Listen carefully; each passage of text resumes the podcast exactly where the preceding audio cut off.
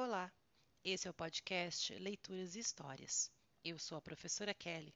Esse é o nosso primeiro episódio, O Tempo. Vamos começar? O tempo. O tempo é fundamental para os estudos históricos. Existem, no entanto, diferentes maneiras de compreender o tempo. Existe o tempo que passa naturalmente e não depende da vontade humana.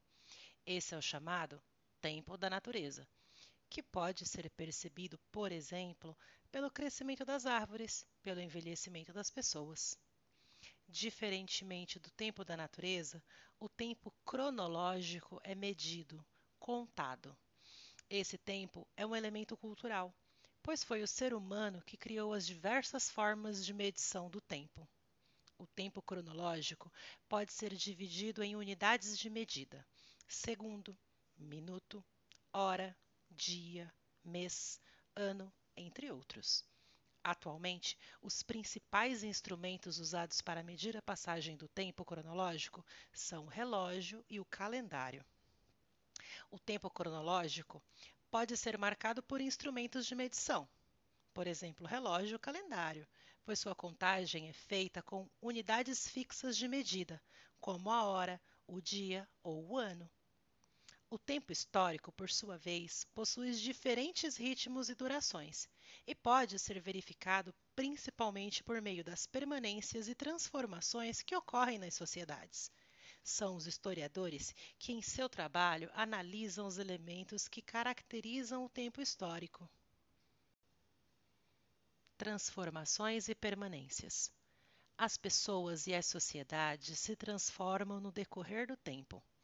Porém, muitos elementos permanecem semelhantes.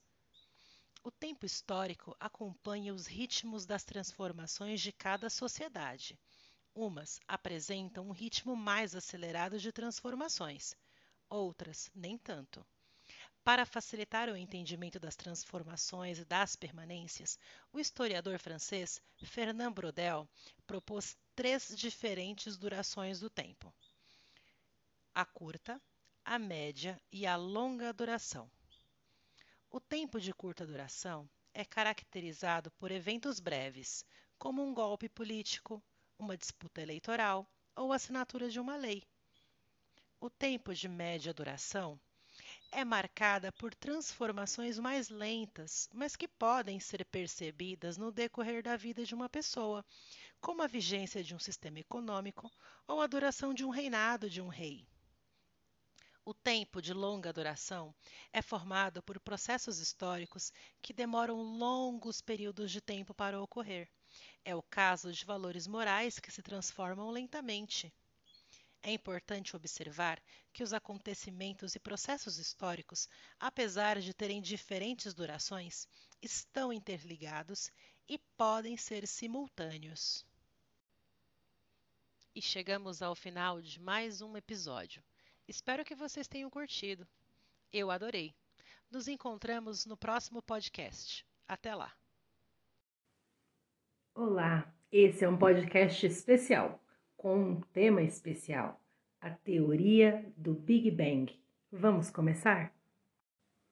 A teoria do Big Bang está entre as mais aceitas na atualidade para explicar a origem do universo ela sustenta que o universo surgiu a partir da explosão de uma única partícula, o átomo primordial, causando um cataclismo cósmico inigualável há cerca de 13,8 bilhões de anos.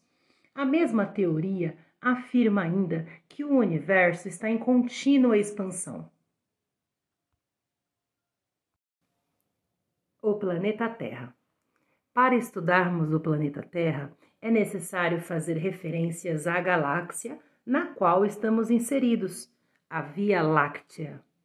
Essa referência é necessária para entendermos a disposição dos planetas, suas órbitas, semelhanças, diferenças e outros assuntos que nos ajudam a entender o que acontece dentro e fora da Terra.